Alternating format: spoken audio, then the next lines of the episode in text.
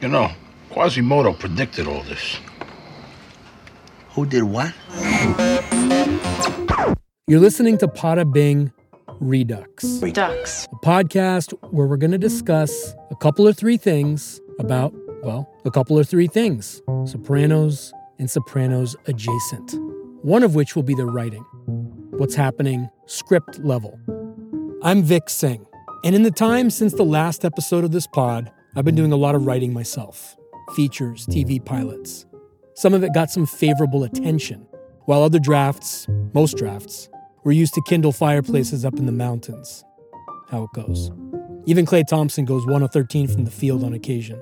But when you shoot 35% from the field, when you shoot 33% from three point range, there's gonna be some questions, bro. But some of the work turned out okay. Placed high in some competitions, and even got representation. How? I ask myself that all the time. And every time it comes back to one thing this fucking show. Many times over the past year, year and a half, I found myself returning to episodes or moments in the show to enlighten me, get me out of a writing jam, or simply be an alternative to taking a walk or going for a jog. As much jogging that can be done on a ruptured Achilles glued together by creaky scar tissue, anyway. Too much? If this isn't your first rodeo with Poda Bing, you get it. Watching the show makes us feel things, think things, sort through stuff, with or without an edible. It's that thing we harped on on the OG pod all the time the show as old friend. And watching, listening, or reading about other stuff invariably makes me compare it to this show, or hold the prism of the show up against it. This time around, I'm seeking answers to what about the show makes us so goddamn loyal to it. Because that's what you want if you create anything. Beyond merely existing, you hope that it sustains over time and grows an audience. Now, this isn't a do over of the Poda Bing that's out there. That was an exhausting and equal parts soul enriching and soul crushing voyage toward a mythical snow leopard I never quite managed to spot. Though, if you ask my wife or a couple few of my closest friends, they'd tell you otherwise. But I'll save myself doubt for therapy. Now, while I will watch every episode again, how can you not? And use that as an anchor to moor every installment of Redux. This time around, I'm looking for and thinking about different things. Things I might not have looked at yet, or if I have, then incompletely. As always, I'm going to reflect and react and riff on things that come to mind spontaneously as I go through the episodes. Only this time with a different pair of Poda Bing glasses that of writer. While I'll certainly touch on themes, moments, and situations that strike me now, today, as I watch it again for the hundredth time, the Redux edition will be more laser focused, at times maybe even overly academic, on the writing. Things like structure, tone, and what makes it eminently producible. How the actions, dialogues, beats, slugs, and a certain glossary of other terms are affected and executed on screen. I'll be looking to answer things like what strikes me now and why, what works in the episode? Why does it work? What specifically makes it work? What else out there compares or comes close that can be instructive or contextual? And if I'm doing it right, what can we learn from it? If you want that signature frame by frame detail and minutia, go back and listen to Poda Bing proper. Get the fuck out of here. It's all there. But if you want to nerd out with me on what's happening script level, Redux is for you. Part lecture series for myself, to get better at the thing I'm trying to do, part masterclass for the firing lines of creativity, part big picture reflection on how the show and its characters hold up and stack up against the stuff that's out there today. I hope you'll come for The Sopranos, but stay for the deliberate meditations on everything that springs from it. So, let's redux our way back into the pilot, shall we? How to start? A question that confronts anybody that's ever tried to do anything as I'm sure it no doubt thwarted even David Chase. What makes him so different, though, is that where most people would quit before they ever even started, Chase starts, arguably in the most exacting and perfect of places, right in between a woman's legs. And then, as if we weren't wrong footed from the start enough, he uses early camera movements to control and contain us. A push in on Tony, then on the statue. This early guiding, if you will, besides being visually interesting, creating spatial awareness, and directing our attention, is almost an invitation to look around, get close, orbit this guy. The hypnosis inducement begins on page one, and we're being told, follow me. I promise you, there's good reason.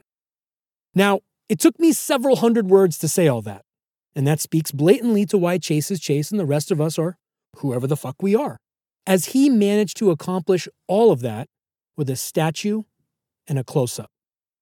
A simple gold heart on a chain. You gotta fucking sell it, right?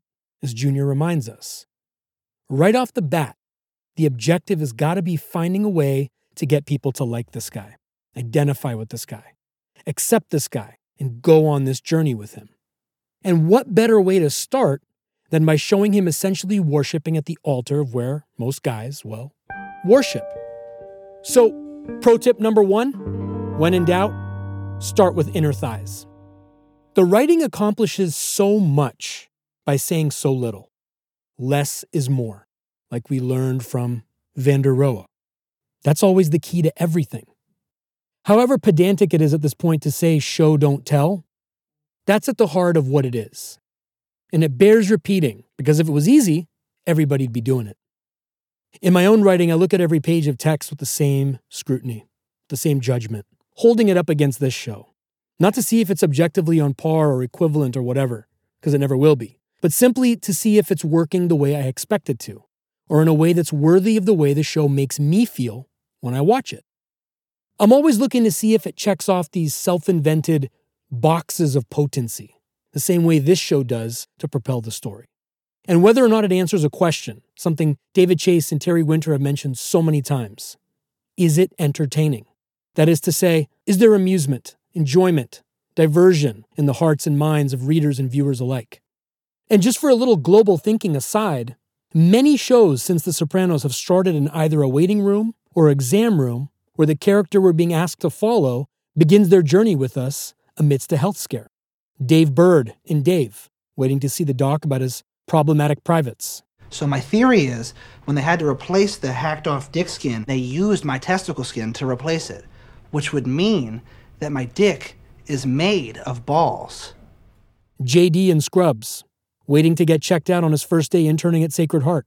That 2011 film 50 50 with Joseph Gordon Levitt. In many ways, there's no better place to capture the audience's sympathies.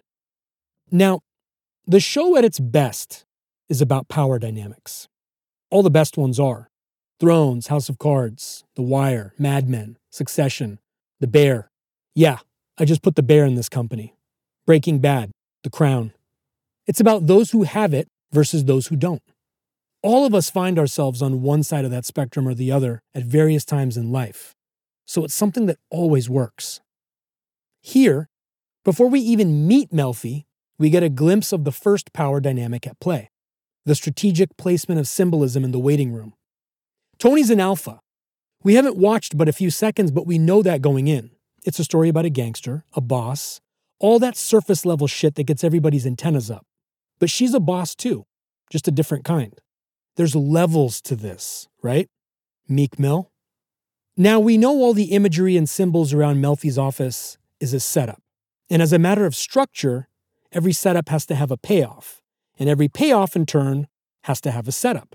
And one of the great payoffs of Melfi's mind bending artifacts comes in the form of a great line later. The fucking painting. I knew that was a fucking scam. I knew that painting was a fucking scam. The statue serves as a kind of triage when you think about it. Under normal, low risk circumstances, it should facilitate relaxation, mindfulness, introspection. But if it manages to escalate the patient, she'll certainly hear about it and start her inquiry there. When you get right down to it, Melfi's simply trying to be like Bonnie Raitt and give him something to talk about. It's not lost on her that most people who come through those doors are hesitant to talk. Inside her office exists the second power dynamic. We're in a room where people are supposed to talk. People in rooms talking. That's prestige TV, right? Only thing is here, no one's talking. She waits. Patience is power. And script wise, it's effective because the silence creates tension. Another keystone for this stuff the interplay between tension and release. And this tension begets curiosity and intrigue. We're in, from a what the fuck's gonna happen next point of view. And what's so workmanlike about this show is that it's a constant spool of tension, but it's let out with subtlety, sometimes just a gesture. In this case, Tony not knowing which chair to take. The intercuts between him and Dr. Melfi, each one sizing up the situation, looking for the upper hand. California, stay away from here. Stay away from here now. Don't, don't, don't come in here. Whatever you hear, stay away. John Doe has the upper hand. Mills! Here he comes. Sure, the visuals and camera maneuvering lures us in too, but that's all born out of what's happening on the page. Okay, now we have two people actually talking, and script level, what immediately makes it work is that they're opposites. She says one thing, he refutes it. And opposites beget tension or furtherance of it. In every scene, every character wants something, and naturally, something's in the way. That's the dramatic conflict, be it internal, external, interpersonal. What Tony wants in this moment is not to be here in this moment. Relatability checkbox number one. What Melfi wants in this moment is a couple or three things to get him to want to be there, to apply her science, her profession, and to earn a buck. On an atomic level, there's always the matter of money and the, here's that word again, tension that it creates. When one person has to part with it, they want to be sure they like what they're buying. And in therapy, the money's gone whether you're happy with the services rendered or not. This ain't the Men's Wearhouse. There's no money back guarantee here. Now, as they talk, notice the camera choice to toggle between wide shots and close ups. The close ups aren't in script, but the context and the tone of the script manifest them. That's the execution side of it. What's it doing? What's the design happening here? It's aligning us with Him. And if you want to be really fucking dark about it, aligning us to the point of no return. It's hypnosis. About the only thing missing from this moment is Catherine Keener stirring a cup of tea, or a flaming lips needle drop. Again, in these early moments, all you're thinking about is getting people to like this character, identify with him, relate to him in any way possible so that, well, you forgive or overlook all the other things he does. Like Gerry Rafferty, right down the line. And the choice to go close on Tony makes him appear more vulnerable, exposed. Whereas when we're watching Melfi here, while she's a little tentative, she's in control. And that's something Tony very much doesn't like. Something most of us, myself included, very much don't like. And therein lies relatability check number two. So, what has to happen now is we need to know shit. There needs to be some exposition so we know what the fuck's going on, how we got here, why he's in this room, and where this is going. To achieve that, she gets him to tell a story. And script level, that's executed non linearly. Melfi serves as an audience surrogate as Tony narrates a story about what brought him to this point, in a very memento or usual suspect sort of way, even though the former came out after this episode. Also, I use the word story intentionally because, of course, most of what Tony tells her is complete bullshit. But an even more interesting thing is happening. In an instant, we go from outside his head to inside. And that, whether we realize it or not in the moment, is bringing us closer to Him, allows us to experience the story from His perspective, gives us access to His thoughts, emotions, sensory experiences, as opposed to letting us merely be bystanders, peering in the window of a world we, more or less, don't belong to. It's an elegant way to get us to fully invest early in the character arc. He's being vulnerable with her, and by extension, us. And what does vulnerability often see when it looks itself in the mirror? Empathy and concern, looking back. Relatability checkbox number three. So many films and shows utilize this inside outside mechanism, so it's not like The Sopranos invented it. Think about movies or shows like Fight Club. The voiceover twists and turns us through Ed Norton's psychological state, R.E. Tyler Durden. Eternal Sunshine of the Spotless Mind. We're in Jim Carrey's head virtually the entire time. Peaky Blinders. I mean, how else are we going to know what the fuck Tommy Shelby's talking about? Mr. Robot. The rock upon which the church of the show was built was Elliot Alderson's head. You can practically hear creator Sam Esmail riffing on Matthew 16, 18. And I say unto thee that thou art Rami Malek, and upon this rock I will build my show, and the gates of hell, or suits with authority to not re up us, shall not prevail against it. And finally, Fleabag, which takes things to a whole new level by breaking the fourth wall. Though I'm convinced that mostly worked in part because Phoebe Waller Bridge is just so irresistibly cute. Imagine Bobby breaking the fourth wall. What's the common denominator in all of them, including The Sopranos? We remember them, still talk about them. Back to Melfi's office. Where's the first place Tony's head goes? Family. Worries about the future, the way of the world. It's good to be in something from the ground floor. I came too late for that. I know. And then ducks, his happy place. The fixation on the ducks is doing double duty. By him fixating on them, we stop fixating on what he is. For now, he's just like us, a sentient being trying to be one with nature, find purpose in it, or most likely, just get out of his own fucking head.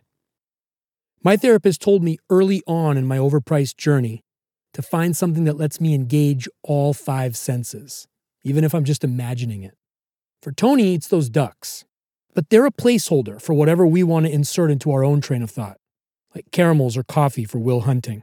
Your ducks may be actual ducks, or if you're Jamie Foxx in Collateral, postcard of a tropical beach. When was the last time you took a break? I go on a vacation all the time. How often? A dozen times a day. My favorite spot. Maldives Island. It's my own private getaway. Things get heavy for me, I take five minutes out and I just go there. Moving us ever closer into the fold. Those of you who bake, folding properly is piecemeal, right? We get a glimpse of Tony's family, but we're parachuted in. There's no exposition. And one of my favorite things about the show is how scenes start late and end early. We'll get into that more later, but there's no fat on the edges. Carmela's hymn with those ducks tells us everything we need to know about their relationship in four fucking words. It's about him, not her. Going back to what every character wants, we're being told she wants him. And to complete the circle of tension, he doesn't necessarily want her outside the bounds of contractual obligation, and certainly not in the same way. But what we're seeing, the setup, is that if our character can love something, we can love him. When Tony comes in from the pool, he shows us how much he's into his kids, that look he gives AJ. This just before the shades of gray begin to show. To me, the timing of that detail was critical. One last bit of character evidence, if you will, that this guy is unimpeachable. Right before, well, he's about to get impeached. Carmela asking if he's going to be home later for AJ's party is the payoff for her look of disgust out the window. That, what do they have that I don't have look? You know what I don't understand, Tony? What does she have that I don't have? And Tony's non answer is the script's way of revealing the layers that are at play here. Like those ducks trying to fly away, so too maybe is Tony, even though we learn later that the ducks represent his family leaving him, could just as easily be the other way around, especially with a guy like him. And good, bad, or indifferent, it's relatable. Tense moments with a spouse or partner, where one speaks and the other doesn't. Him patting her on the butt but not answering her when spoken to suggests he views her as an object, property, chattel. It's one of the things I always find myself coming back to. So often the show dares us to turn on him, but it never works. Why? Because he's a composite of all of us, a composite of human behavior. Now, the tension about his many dealings outside of his marriage is suggested, but not fleshed out yet. For a beat, we think differently about him. But then, poof, we cut back to a close up of him in the present, being vulnerable, nervous, suspicious. And we're right back to eating out of the palm of his hand. Okay, so you may or may not be a serial philanderer, but goddamn it, you love ducks and your son. A lot more than most dads. show affection for their sons. There is no escape. Don't make me destroy you. From family, the script transitions us to his other family. He's being driven to work by Christopher. Now, script level, this is a new scene, right? You got to set the table. Christopher wants something to not be there. Tony wants something to get somewhere. And his mood is short and irritable to start, but by the end, when they spot Mahaffey, it changes. Like Nikola Jokic when the defense switches and he gets a mismatch. Notice how we're immediately somehow against Christopher, because here's a guy who doesn't do what he's told. And his entire introduction suggests a guy who's checked out before he's even checked in, from getting home late to being nauseous to getting permission from his ma about whether or not to go to work when he's in his mid 20s. In many ways, their relationship in this first moment is their relationship throughout the whole show, especially when they're in the car together. Tony, of course, having to unfuck what Christopher invariably fucks up. Script level, we've got a sense of their relationship in about 20 seconds, less than a quarter of a page. Tony weaves in and out of the narration, which is a technically and clever way to introduce exposition, keep us close to the action, and most importantly, remind us that we're inside Tony's head. I'm inside your head, too. I'm you. So now that we're on the train, Chase brings us to a screeching halt. Now that we're in effect in, he gives us the rules of engagement. I don't know where this story is going. But there are a few ethical ground rules we should quickly get out of the way. What you tell me here falls under doctor patient confidentiality. Except if I was, uh, if I was to hear, let's say, a, a murder was to take place. Not that I'm saying it would, but if. If a patient comes to me and tells me a story where someone's going to get hurt, I'm supposed to go to the authorities. Technically.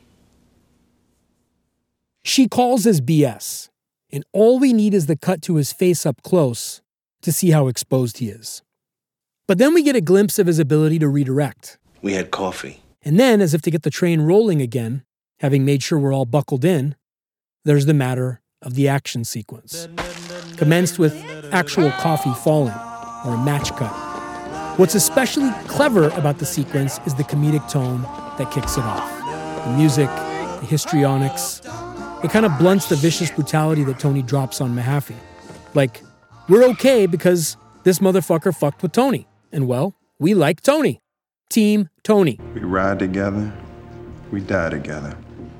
Bad boys for life. Now, that Christopher fucked up and couldn't handle Mahaffey himself further drives our wedge between the two of them. On the one hand, we've got a guy who can, and on the other, we've got a guy who can't. Opposites.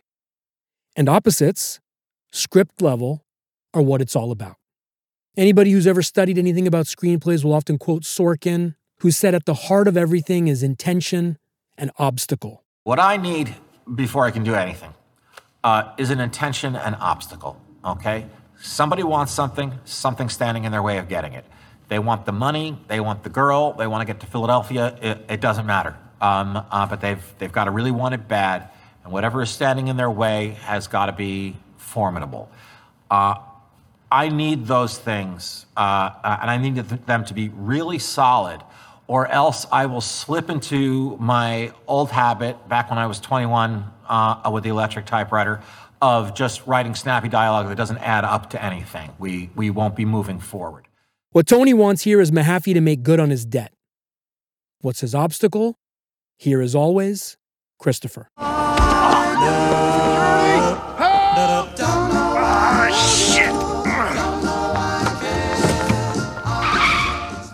Off script for a sec. What makes this action sequence so impactful, almost as engrossing as one of the Bourne car sequences, is the mixture of camera angles low, high, close, POV, along with the rapidity of the cuts. Rapidity is a word, right? What'd you say? Are you being a fucking wise guy with me? And then there's the matter of Tony's calmness. It's simple but specific. He's a global thinker, a chess player, Steph Curry, in that he takes what the defense gives him before unleashing a flurry. Besides making for a very average NBA reference, the calmness does something else. It makes us calm around him. For those of us who aren't calm or who lose their cool under pressure, we may even actually envy the guy. All this is to say the word opposites again. How far you want to push this thing? At the outset, Chase tells us this is a mobster, a killer, a womanizer, a criminal. But every step of the way shows us characteristics that are the exact opposite of that. Before we see any of that other stuff, we see ducks. And to a man or woman who's watched again and again, those ducks are what we default to. My favorite part about this action sequence is the critical plot point that Chase slips into the action, subtly, certainly sneakily, but very brilliantly. Because how boring, how amateur, how run of the mill is it to just hang your hat on plot, plot, plot? While beating the shit out of Mahaffey, Tony lets us know he's tired of being second fiddle to the old regime. We're already on the train, but now he's given us another axe to grind. And we want nothing more than to follow up on that. It's only made more special by the fact that the old regime, including his own mother, has an axe to grind with him, too.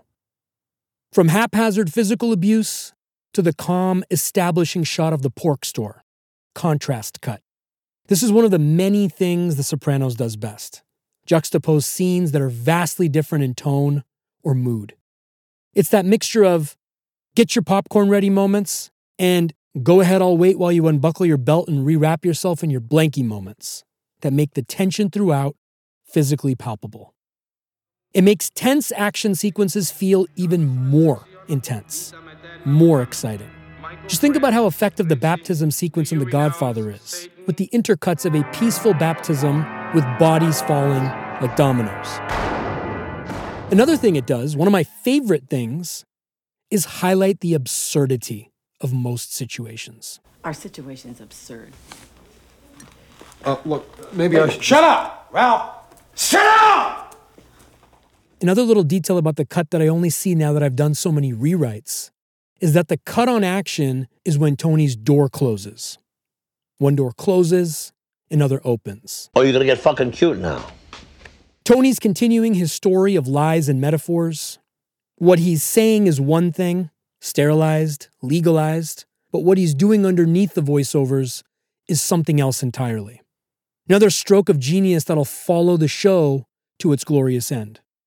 He's full of shit, but we eat it up anyway. You know it can't possibly end well for this guy. In fact, it's the exact opposite. It's gotta end badly. But the bargain we make is that we'd rather watch a guy live on his terms and have it end badly than, in many instances, be ourselves and have it just end. We want happy endings or bad endings. What we don't want is just endings. Pair of socks endings. You know my feelings. Every day is a gift. It just doesn't have to be a pair of socks. I love how we're parachuted into the scene. No setup for who these guys are Pussy, Paulie. Let's just fucking go. Get on with it. In medias res, they call it. Sure, the audience has to do some work, but that's what we by and large want. And in exchange for that, we're immediately engaged. There's intrigue, immediacy, baked in tension. We're forced to decipher the narrative. Love that word, decipher. Solid fucking word. We're active participants now, as opposed to passive doom scrollers. Every pitch I've done or every note I've argued against has been in defense of parachuting into things. It's the one hill I'm always willing to die on. Drop the viewer into the moment and let them figure it the fuck out. There's no better antidote to overwriting than that. I mean, what do any of us know about the garbage business? Truly nothing, other than how to make the stuff they need to operate. But what we do know, or importantly, all we need to know to proceed, is that their business has competition and they want to mate sixth. So again, it's academic at this point, but that's what I'm going for here on the Redux edition. We've got intention and obstacle, Tony wants resolution on his garbage routes, and the Kolar brothers are an obstacle to that resolution. What's the fix? Throwing another wrench or reversal into the matrix? It's Christopher. Says he's got an idea. Visually, here, he's on the outside and wants in. Guy wants a seat at the table like the rest of us. But we're already suspicious of his abilities, and it's a great fulcrum point if you're the writer to work from. He can be effective, might be effective, or he might not. Or, and here's where the beauty lies, it could be a setup with a payoff to materialize down the road, maybe in a later season, maybe at Uncle Pat's farm. Oh, shit. You still got your canned peaches up there. I just had the car serviced. Watch what you say. I gotta move that shit? Again? The developer's going up there. Now, obviously, it would be good for you or our friend if somebody opened the canned fruit. So you and your cousin here, you're gonna go up there and take care of it. And then, of course, there's the matter of Big Pussy. Besides doling out all the exposition to give us the goods, he says something that at once tells us about the show and him personally.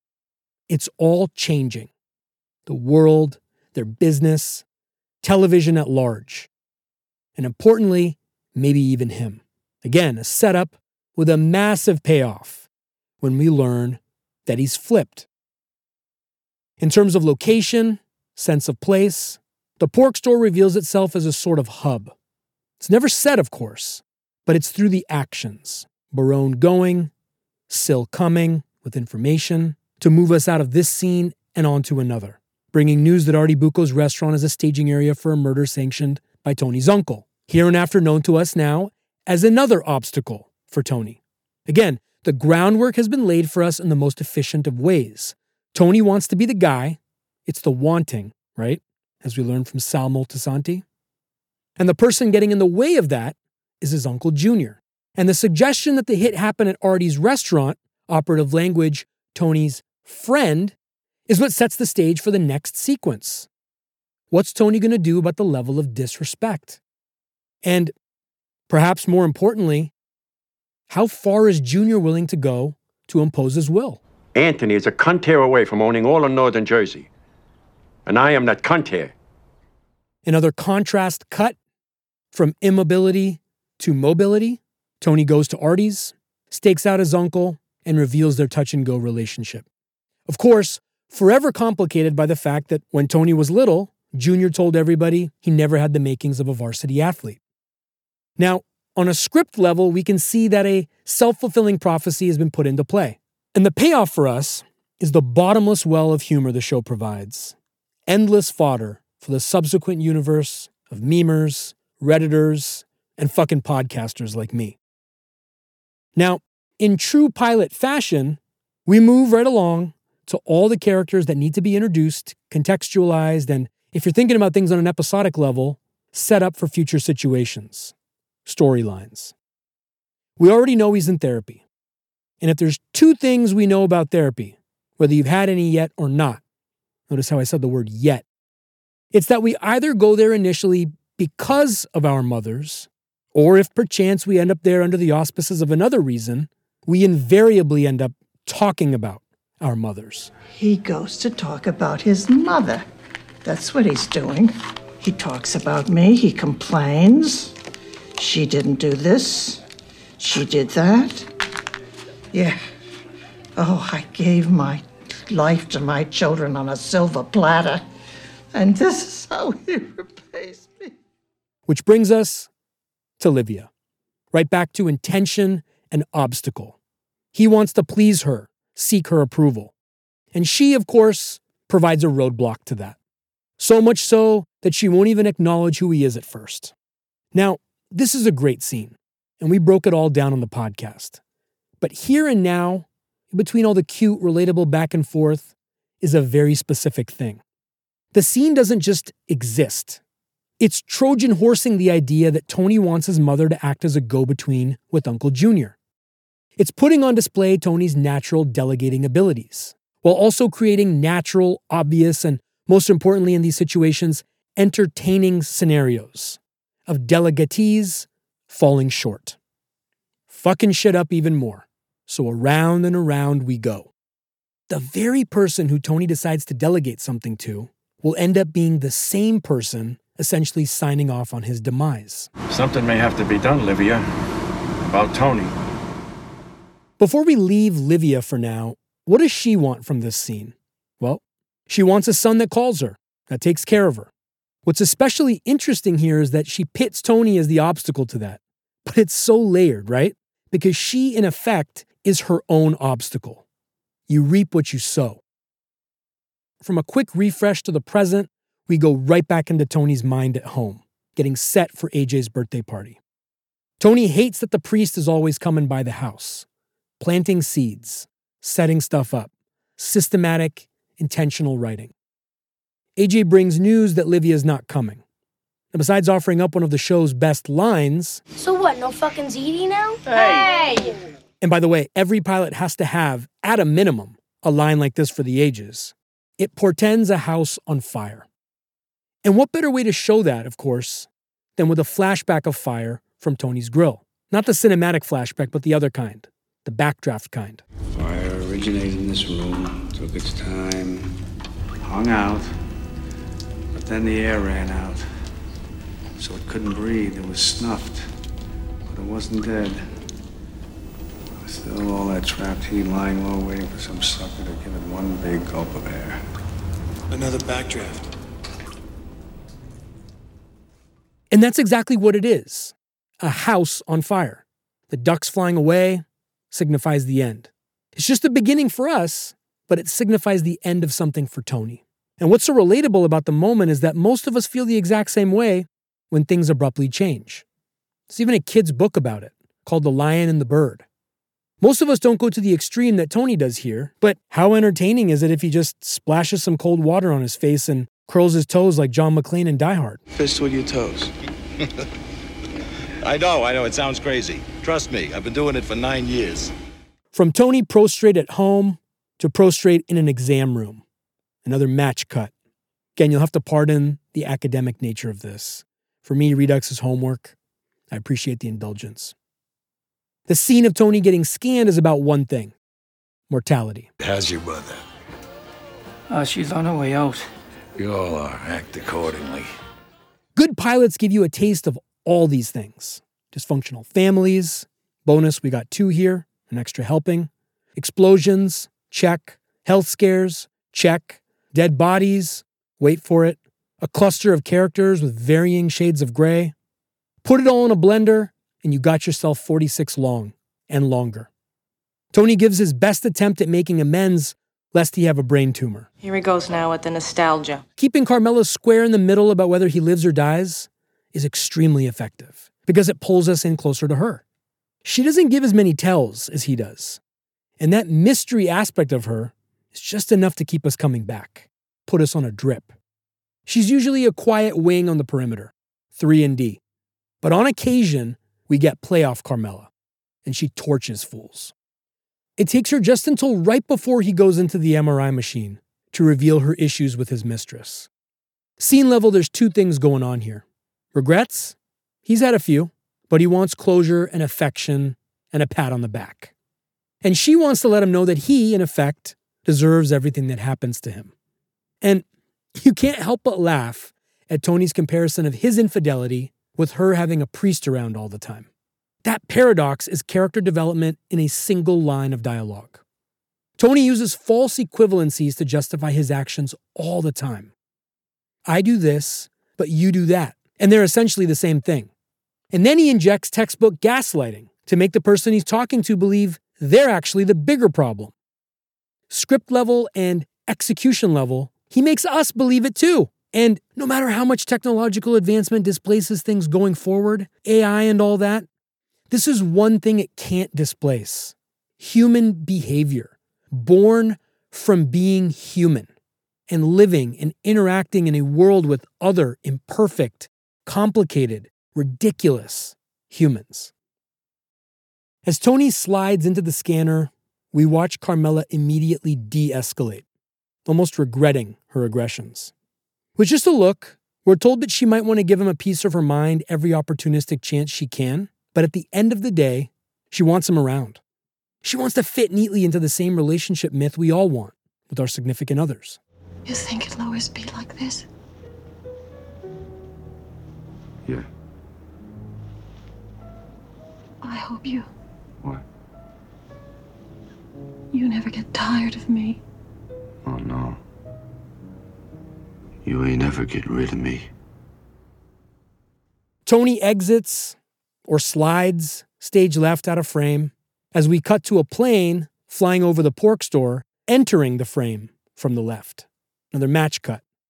I can't get enough of these details, as most of you know. And since I've written several projects and started moving them through the system of getting things made, they appear to me now almost matrix like in nature. But now I inherently see their value in tying everything together, making the script readable, especially early drafts. The payoff of Christopher's telling Tony he'll handle the garbage route problem is at hand. Lieutenants from both sides meet under the auspices of diplomacy to make a deal. As always, both want different things. Both have different obstacles. Chris wants Emil dead. The obstacle, of course, morality, letting yourself become a killer. There's no going back. And Emil wants to get high. The obstacle for him, Chris's small talk. I mean, how enticing is that visual of lines of coke on a cleaver blade? As impressive on the page as off. Got me thinking about moments that have that effect in other stuff I've seen and then gone back and read. There's the what's in the box moment in Seven, or the final scene in Lost in Translation, or the here's Johnny moment in The Shining. From pig heads hanging on hooks to Tony telling Melfi the doctors kept him hanging on the tests, we're back to the present. Just before, we're right back in Tony's head, recounting his tete a tete with Junior about conducting business at Artie's place. Tony wants Pussy Malanga whacked someplace else. Junior wants him whacked right where he feels the safest, and no place else. Both of them face the same obstacle, the other's stubbornness. And then, of course, there's the nice payoff of Tony telling Melfi his uncle never said he'd amount to much with respect to athletics. How many fucking hours did I spend playing catch with you? That long, lingering beat on Tony, beautifully informed by two simple dashes on the page. Melfi probes more into things back at home, and quite brilliantly, when I think about it now, as I'm looking at this from different angles, in Tony's head, things back home encapsulate his wife on the couch with a priest. But this scene is more about Carmela versus her daughter, and confronting her with a gun after mistaking her for an intruder is that signature dark humor we've come to know and love. The scene also serves to very neatly accomplish one thing that Carmela sees Meadow as very much a chip off the old block, only not her block, but Tony's. You have become a master of lying and conniving. Part of that certainly might be a mother's truth, but another part of that, and thanks to the work the script has done thus far, is Carmela displacing her anger for Tony onto Meadow. I know. What am I, a psychologist now? Melfi's delicate dance is leading up to something a word. Do you feel depressed? A word that has a way of stopping the train, eliciting a deer in headlights look, kind of like Tony's. Takes him right out of his train of thought, no pun intended. Melfi's clever therapeutic intervention steers the conversation towards something that should lead to an insight. But here, the only thing it leads to is resistance. He wants to get out of this situation. She wants him in a kind of sunken place. The two wants meet on a map. What part of the boot you from, hun? When the power ping pong reaches a fever pitch of sorts, when things are about to boil over, take us into our third act, it's a good time for a monologue, an essential but often overwrought part of any script. But not here. Let me tell you something. Nowadays, everybody's got to go to shrinks and counselors and go on Sally Jessy Raphael and talk about their problems. Whatever happened to Gary Cooper, the strong, silent type? That was an American. He wasn't in touch with his feelings. He just did what he had to do. See, see, what they didn't know was once they got Gary Cooper in touch with his feelings, that they wouldn't be able to shut him up. And then it's dysfunction this and dysfunction that and dysfunction mafungo. This monologue accomplishes many things. It creates immediately and forever quotable lines. It reveals something about Tony. He's not a talker, he's a doer. It's authentic. Who else but Tony could deliver that at that moment? It has emotional impact. It makes us feel something. It has subtext. While not explicitly stated, it's about things being the way they once were. It underpins the whole message to As It Was by Harry Styles. You can thank my kids for having that song top of mind right now. It has voice. It doesn't sound written. It sounds like it was improvised. It has conflict. Tony's grappling with the box he's in, Melfi's office, and what this all means. And finally, it has performance, rhythm, tone, intention. I could go on and on about Gandolfini's execution of it, but you know where to find all that. True professional that she is, Melfi takes the monologue blow by blow, but is more or less undaunted because she's armed with a one liner to rule them all. Are you depressed? As evidenced by putting her hands over her head as he blows out the door.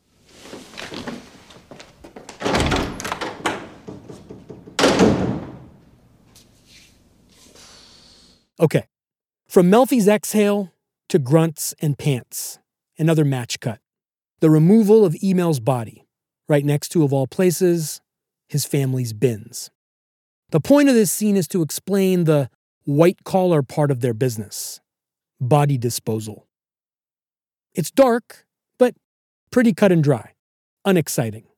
What breathes life into it, ironically, is the cut to Emil's dead body keeling over.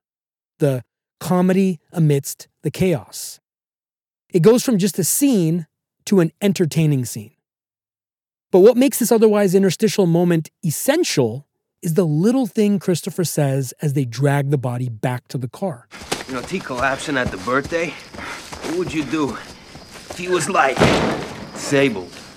Why would you even ask that? That simple what if is a laser precise through line payoff to all the little setups so far about Christopher and his motivations. A combination of one foot out the door and fast tracking his route to the top. Now, the Green Grove walkthrough is another payoff. Every setup has to have one. Livia mentioning the retirement home to now her touring it. But her despondence towards it is the real driver of the scene, why it exists. Another panic attack that, of course, drives Tony right back to Melfi's office in what I consider to be the precursor to the facepalm emoji Tony's face in the palms of his hand in Melfi's chair. The script, in effect, telling us that her office is going to be a de facto rubber band for the show. Or maybe magnet is the better choice. That there'll be a constant push and pull, and it will all either originate or end up there. And like we talked about earlier, we knew it was coming. Melfi got what she wanted. Time to feast in her mind. At least the look she gives us when she outright says it. Stay with your mother. All roads in therapy lead to the mother. And for good reason.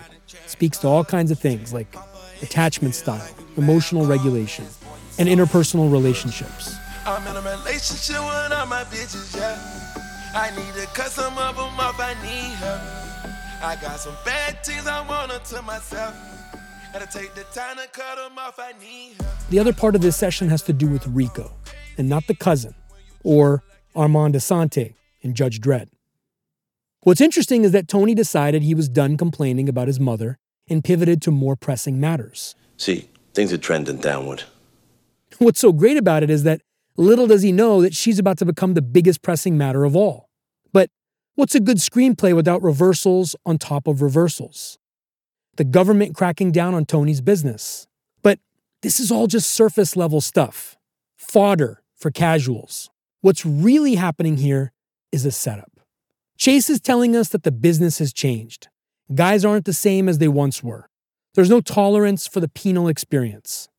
The big payoff later, of course, where all of this comes to a head, is Big Pussy. Hey, Push.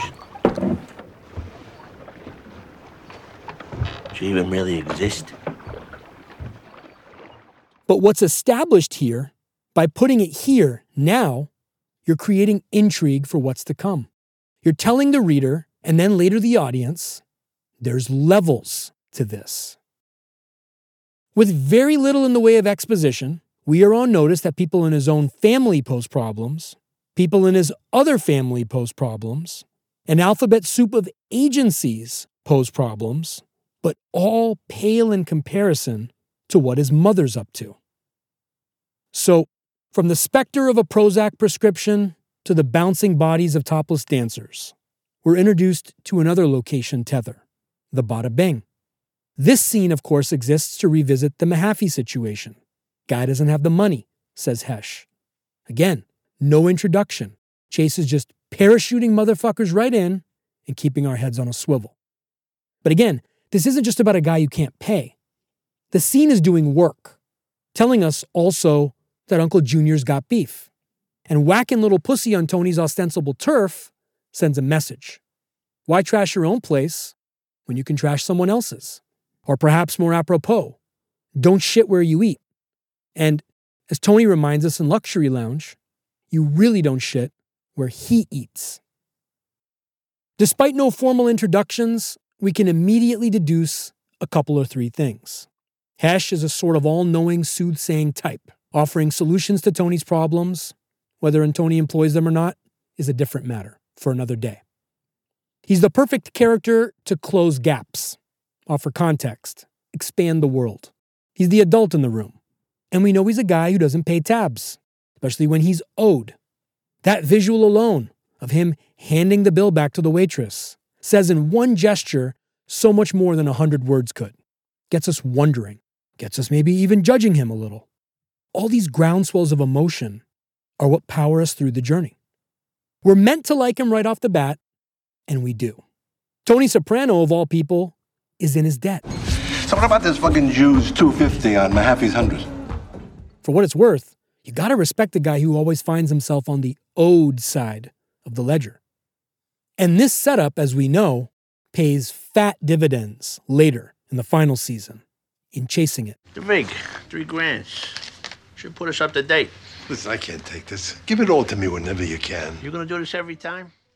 But where this scene really shines is how it reveals Tony's problem solving skills. We learn he's on the hook to Hesh for 250, right? How?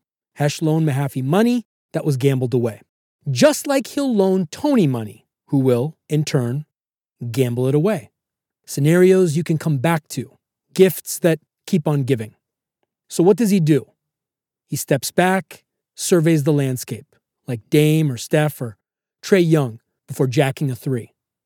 And then effectively makes Hesh an offer he can't refuse. These HMOs, they pay out millions of dollars every day to doctors, hospitals, whatever the fuck. That MRI had $2,000 a pop. And we give this Mahaffey a choice. He has his company start paying out phony claims to fake clinics we set up, or he pays Hesh the 250 grand he owes him, which we know he cannot do. Or it's a rainy night in Lyndhurst. Not sure why exactly, but I really enjoyed that expression. So much that I overquote and misquote it. Something about it screams great title, too. Now, Carmela pulling cash out of soup cans. I see that as a nice break in the action to show the reader and viewer alike what a day in the life is for these guys. They're not like you and me. And this is but one example of that. And showing, as we know, is so much better than telling. Also, I really like to think it was, at least in part, an inspiration for Chris Storer and his choice to put cash in cans in one of my favorite shows in recent years, The Bear. Sid, quit fucking around. Grab a can opener.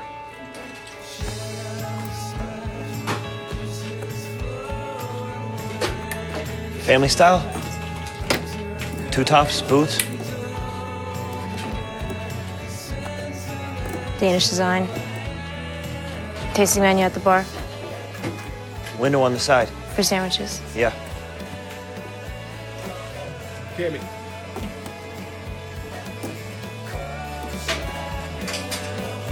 Okay. Show you motherfuckers how it's done. What do you call it?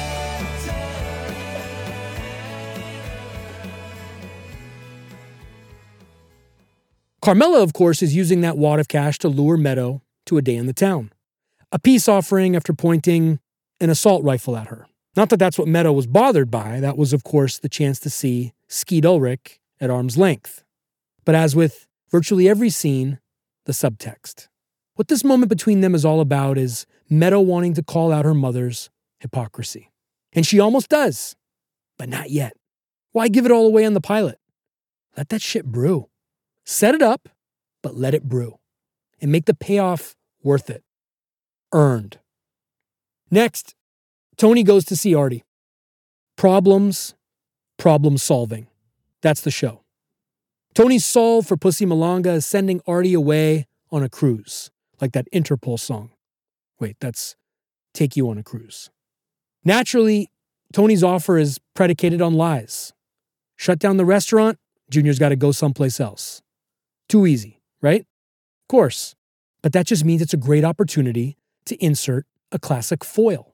In this case, Charmaine, who makes Artie give him back. Come on, Arthur. Somebody donated their kneecaps for those tickets. Quick note on that little scene where Melfi goes out to receive Tony, but he's not there, nice little framework for a series of encounters showcasing the unique nature of their relationship. It fits to the extent that everything in the show fits, why we study it so much. But I do wonder if that was an insertion that came later on, in a later draft, to tie things up even tighter. The cut on Charmaine's suggestion that someone gave up their kneecaps for the cruise tickets is not so subtly followed up by Mahaffey on crutches, but I love it all the same. Shows the attention paid, the joy that comes from someone who's self aware enough to realize their own level of craftsmanship. I heard Elon recently on Bill Maher talking about how he tries to be funny and that he wasn't concerned with whether others laugh. It was enough that he cracked himself up. Very similar to something I read about Chase once, where he was given a note about something in the script and it went something like, You can't put that in only three people are going to get it. And he was like, good. Then that's who I wrote it for. Those three people. But I digress. Mahaffey hashing things out with Hesh. See what I did there? Now, this scene is all about subtext. We know what the fuck Hesh wants and all that. He's basically selling Mahaffey on Tony's MRI scam idea. But what's really going on here is more diabolical. It all takes place on a bridge. Are they going to toss him over?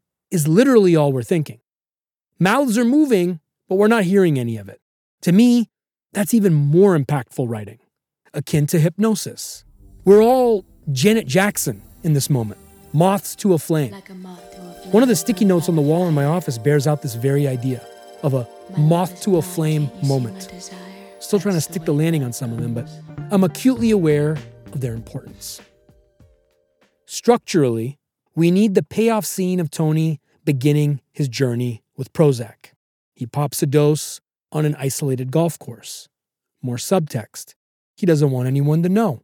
His paranoia rears its head, which is now an invitation for a series long experience. Now, he could have done it in his car by himself, but pilot shine, as I think of it, why not have him on a golf course? Golf courses check boxes, and we can come back to it later in future episodes. Now, perhaps as a tell for future scenarios, Paulie is inserted somewhat awkwardly to break Tony's moment, train of thought, what have you. And that awkwardness is intentional because what is Paulie if not awkward, especially in many of his encounters with Tony? The matter of the Kolar brothers is swept away about as quickly as Dick Barone drives his Benz in and out of the scene. It feels banal on its face. But I think it's actually a masterstroke in terms of early world building. Tony's a guy that puts wheels in motion, pun intended this time. A slight nudge here or body tipping over there is all it takes. The underlying issue that necessitated the wheels in motion strategy tends to work itself out without further action. This is what that is. It's very much like this whole fuck around, find out phenomenon. The Kolars, like most people in a similar situation, simply didn't want to fuck around long enough to find out. Next item on the pilot checklist New York City. The establishing shot, the introduction of its power and promise, how everything around it, all the boroughs and New Jersey, want out of whatever they're in and to be in whatever's going on there. Moneyed class out to dinner at an in demand spot. Again, it's a scene of opposites the haves and the have nots, only it's turned on its ear because a guy who should be able to get a table can't, and a guy who shouldn't be able to get a table can. Besides being reminiscent of Henry Hill walking into the Copacabana, the scene accomplishes something special in that it puts Tony and Melfi in an environment that's not her office. The contrast of that and the potential for it to keep happening is a platform for lots of material. Again, there's levels to this. We are constantly reminded of that. And the level here, Tony bumping Melfi to the front of the line, is a setup for what comes later in Employee of the Month. Namely, what Tony can do for her if she wants to push that button, light up that bat signal, or the beam for anyone listening from Sacktown. Tony's infidelity on display on the Stugots is smartly inserted in between Tony's trip back to the same restaurant, only this time with Carmela. We're getting a glimpse of a day in the life of this guy, the one day on, one day off nature of it. We've all got our social calendars. Some of them just might not be shared with the whole family, kind of thing. He's no different. Then there's the matter of the waiter perpetuating the lie effortlessly, on the till, making us imagine or wonder how many others might be on the payroll too is a subtle bit of beauty. Carmela thinking his confession is about one thing, infidelity, whereas him thinking he's doing good by coming clean to her about the Prozac. Pushing up against these different spectrums of human behavior is exactly where you want to be. Keeping characters guessing keeps audiences guessing. The scene also illustrates the importance of having a character start somewhere in the beginning of the scene and end up someplace else by the end. In this case, Carmela shifts from suspicion to elation. Tony shifts from cool and calm to defensive. If you really go back and look at every scene, especially ones that resonate, you'll find that there's always a shift, however subtle. Another thing that keeps me coming back like a yo yo is that whatever truth telling there happens to be, it's always surrounded by lies or followed up with one. In this case, Tony letting Carmela believe Melfi was a guy. It's the kind of fluency in language, and I'm not talking about Duolingo fluency. I'm talking about the kind where someone speaking, say English and Spanish, can seamlessly weave in and out of either with perfect flow. Give you rap bars like Hov, walking from his bathroom to the kitchen, spitting into an iPhone, boom, punch your tickets to the Grammys kind of flow. God did, Hov did, Tone did. The Pussy Malanga problem is handled against the window dressing of regular life, as are most things in the show. Phone call to the house, kids answer, a setup for down the line, however small or premeditated, even if you didn't think of it right in that moment. Looking back on the corpus of material, it's there when you're breaking stories down the line and want to create a tapestry of continuity, coalescence. Tony dispensing instructions in code from the bleachers at Meadows Game. I've been to enough youth sports games to have heard any and all manner of conversation, but I've never once heard code speak for arson or murder. But these everyday, mundane settings do a lot of heavy lifting. Verisimilitude, obviously, but discussing grisly details of things to come, like Jesse and Walter White figuring out how to dispose of a dead body, quite frankly just makes you sit in awe that moments like these can and are happening in places all over this rock. I'm in awe of you. The father daughter moment, the church, the wisdom doling, the little things. Someday soon, you're gonna have families of your own. And if you're lucky, you remember the little moments. Like this.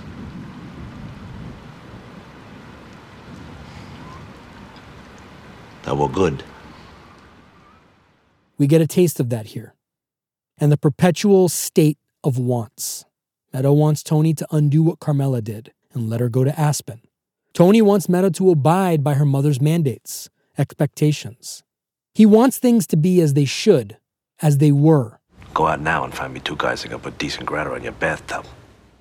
That last part hits different now.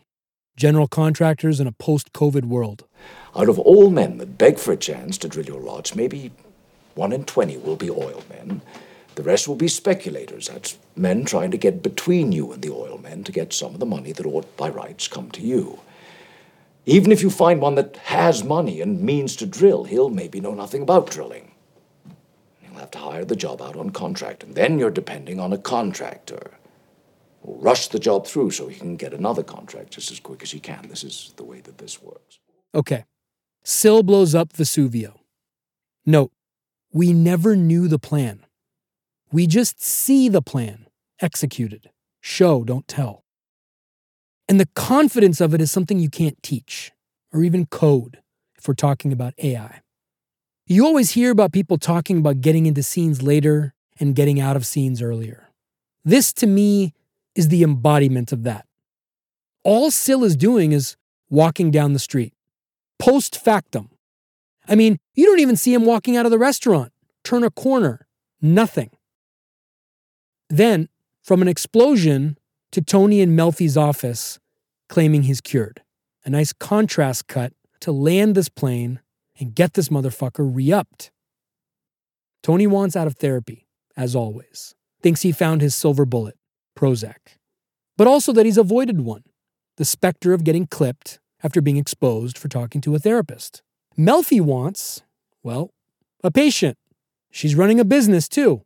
And the best kind of customers for her kind of business are the kind that pay out of pocket, those who are unencumbered by the stranglehold of health insurance. She wins, for now, gets him to keep talking. Hey, the hour is his at this point, so why not? And what he tells her about is another setup that will pay dividends for the whole series dreams. This show, on a fundamental level, is a toggle between what's real and what isn't. And what better way to explore that than through the prism of dreams and dream analysis? A dream within a dream. Brilliantly, what it does, even if we don't see it yet, is open the possibility to blurred lines. And that's not just a Robin Thicke reference. By Tony going there in the pilot, a Stargate portal door of sorts has been opened. And it suggests that we will travel with him on this journey, both alongside him, outside of his head, and inside his head, wherever that may take us. The word suggests is operative because that's what you want script level. Little suggestions that can end up into flowery garden corners or brick walls, where birds swoop in and fly off with your recently detached genitalia. I had a dream last night. The big thing in the scene, though, is seeing Tony cry, saying the word sad, admitting he's afraid, even though he isn't sure about what. Though it's safe to say at this point, we do. And it's death, getting clipped, all for what? It's not said yet, but it's felt. This recurring idea of for what? And to answer that question, we've checked enough boxes to stick around and find out. What kind of mob boss does that? Get emotional. Well, this one. And that's precisely why we watch. We've been presented with a character who can do all the things we could never do, but experiences the same ebbs and flows of emotion, all within the same loose framework we all exist in family, friends, work. Ending on a grill bursting in flames as Artie laments the loss of his restaurant to a fire is elegant, if not overly ironic. The scene achieves a lot by doing very little. We set the stage for Tony to quote and often misquote Melfi. We also set the stage for a revolving door of yes men to walk in and out of his life. But it's kind of a lull of a way to go out. There needs to be one more punch in the mouth, a mini monologue, a twist, as much as I hate to use that word. And you gotta love the choice to go back to the beginning, to further explore the dichotomy between Tony's generation and Christopher's.